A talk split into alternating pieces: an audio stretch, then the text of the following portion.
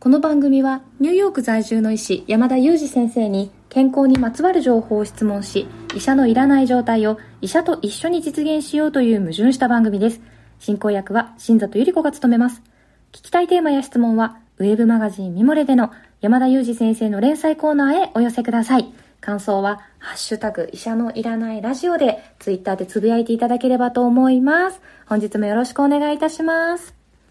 お願いします。先生、最近あの、公開生放送で収録ではなく、あの、収録放送ということで、あの、皆さんに公開せずに収録しているじゃないですか。はい。で、こうするとですね、なぜかあの、うちの近くを通った車の音とかがすごく入ってしまうように感じてるんですけれども、先生大丈夫ですか？聞こえてませんか？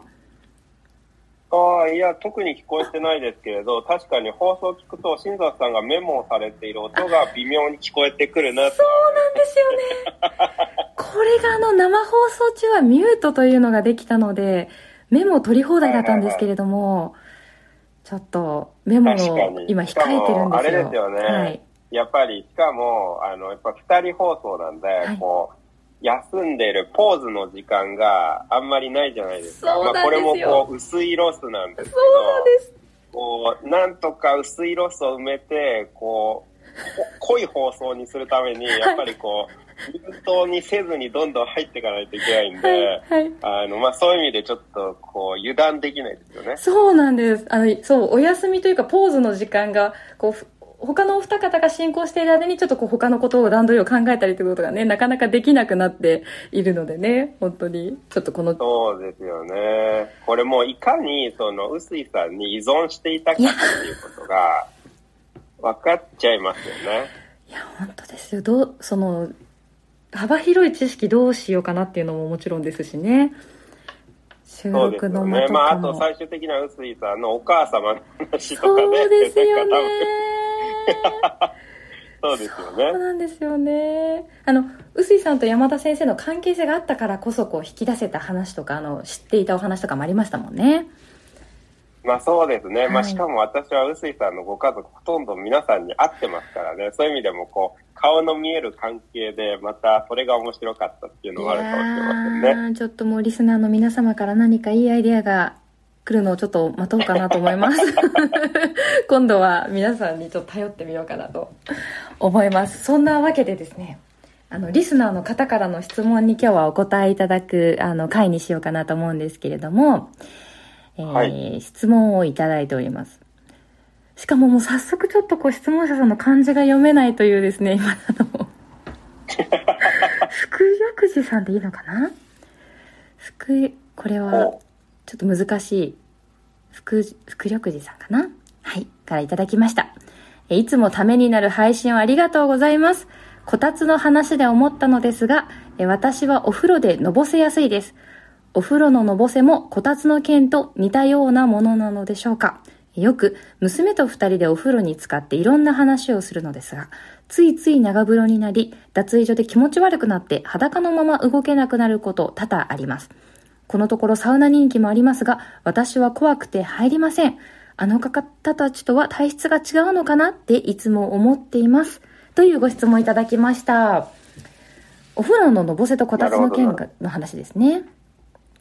なるほど。うんのぼせの話ですね。はい。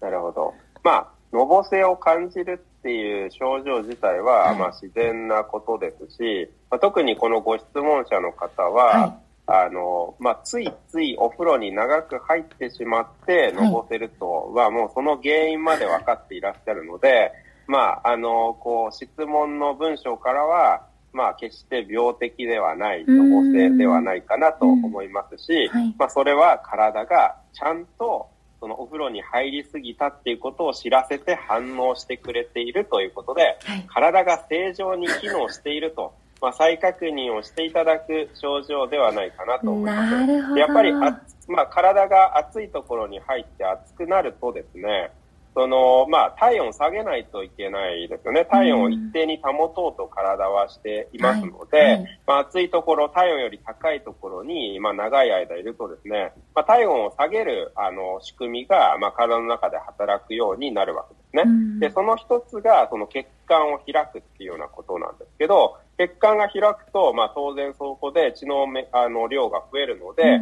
まあ、顔が赤くなってほてるとかですね、まあ、汗をかくとかですね、まあ、そういうような反応が出るわけですね。で、この汗をかくみたいなこととか、まあ、皮膚の近くの血管を開開くっていうのは、いずれも体温を下げる機構なわけですよ。で血管、要するに血液をその皮膚表面の近くに流すことによって、その外気に触れさせて、あの、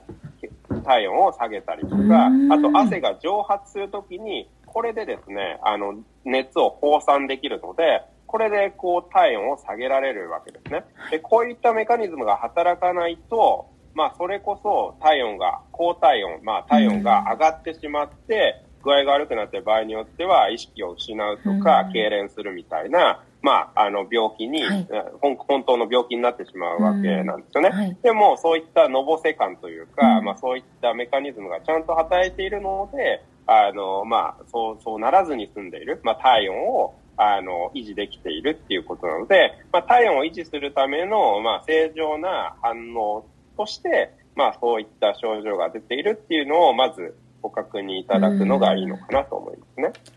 まあ、その、全くこう問題ないのかなって私、あの、印象を持ったんですけれども、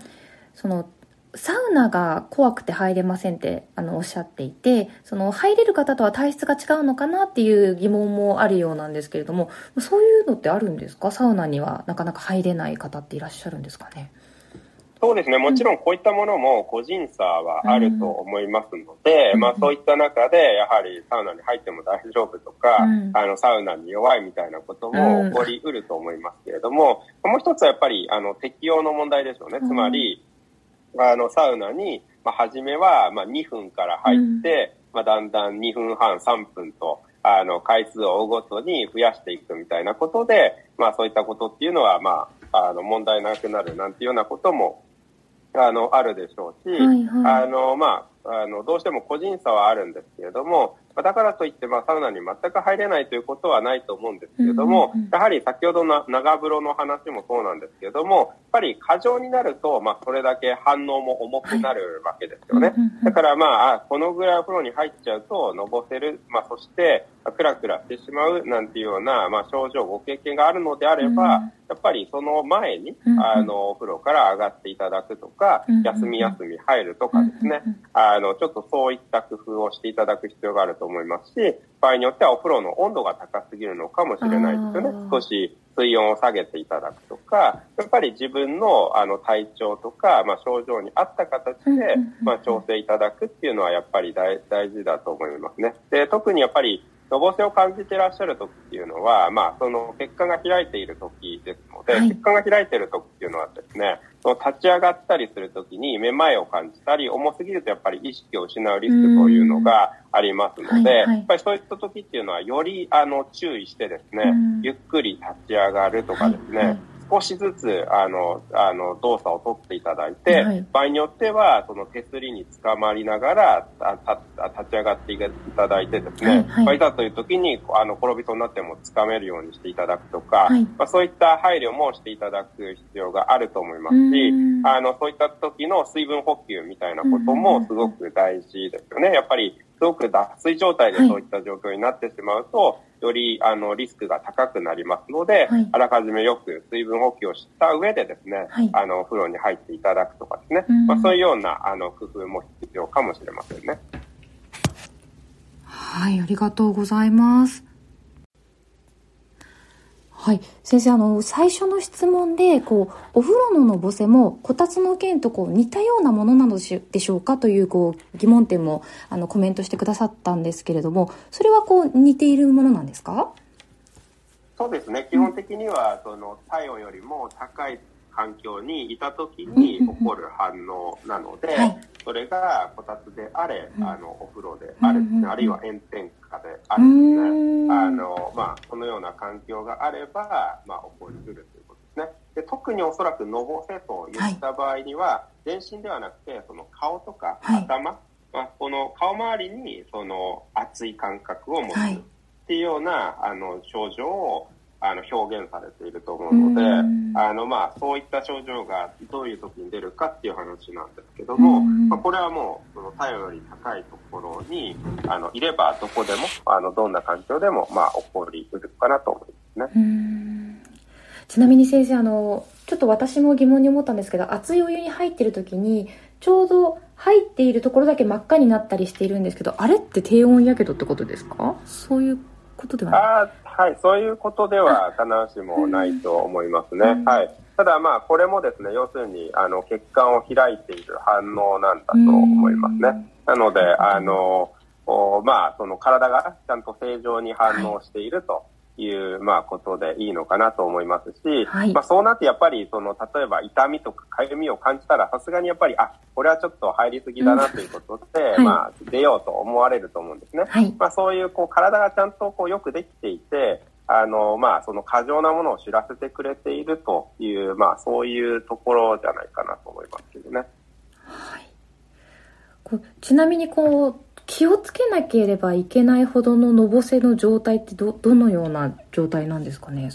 ありますか？そうですね、うん、まあ、こののぼせっていうのは、まあ、医学用語では必ずしもないので、はい、私たち病院で使う言葉では必ずしもないんですけれども、はいはい、まあ、こういったその、こう、あ暑いなとかですね、こう、なんとなく顔や頭がこう、ほてった症状っていうのは、あの、まあ、そういった炎天下とかお風呂だけではなくて、はい、病気が原因で起こることもあるので、そういったところをちょっと注意した方がいいのかなと思うんですね。はい、まあ、例えばなんですけども、まあ、今までそのサウナとかお風呂のお話しましたけど、はい、サウナとかお風呂に入ってないのに、つまり暑い環境にいないのに、まあ、のぼせの感覚を持つと言われると、やっぱりなんかちょっと他に原因がありそうですよね。でこういう時はやっぱりちょっと要注意ですね。はい、で、これで多分最も多い原因は、はい、あの、まあ女性に、まあ特徴的なんですけれども、はい、あの、いわゆる更年期障害だと思いますね。はい。なので、まあその、閉経前後のあの女性で、あの、こういったそののぼせみたいな症状とともに、はい、まあ、イライラとか動悸とか、あの、まあ、そういった症状も重なるという場合には、もしかしたら、あの、それはですね、更年期障害の、まあ、ホットフラッシュと呼ばれるような、まあ、症状を、まあ、のぼせと捉えていらっしゃるのかもしれませんし、例えば、今までのお風呂の環境では全然のぼせたことなかったのに、最近同じなのに、のぼせがひどいの、みたいなことであれば、まあ、場合によって何か新たな原因が加わっていると、まあ、考える必要があるかもしれないので、まあ、やはりですね、その、まあ、普段なんていうんですかね、のぼせないであろう、はい、あの、環境でも起こってしまうとか、はい、あるいはそもそもそういった明らかな原因がないのに、まあ、突然のぼせのような症状を感じるという場合には、やっぱり注意すべきかと思いますし、あとはまあそういったあの根本的なあの原因となるような病気があれば、繰り返し起こってくるということも、まあ、言えるかもしれませんね。で、まあ、これはその更年期障害だけではなくて、はい、まあ、いくつかの他の病気でもですね、まあ、そういったのぼせの症状を出すことがありますので、あの、まあ、のぼせだけではないので、はい、他の症状にも目を配るのがいいんですけど、あの、まあ、症状の、あの、一部であるということがありますので、はい、まあ、そういった症状をきっかけに、他に症状はないかな、なんていうようなこともちょっと、あの、気を配っていただくといいのかなと思いますね。ありがとうございます。そうですね。なんかホットフラッシュっていうとこう、のぼせるというイメージはありましたけれども、その他の病気の可能性もあったりするんですね。そうですね。例えば、まあ、私たち内科医の中で、はい、まあ、見る病気の、あの、だとですね、例えば、はい、えー、甲状腺機能亢進症なんて呼ばれるような病気があったりします。でこういった病気でもですね、ほてりのような、あの、のぼせのような症状を感じらして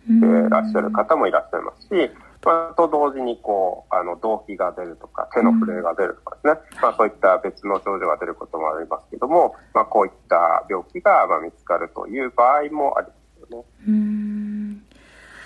いや、あの、今、日本、すごく、サウナが流行っているので、引き続き、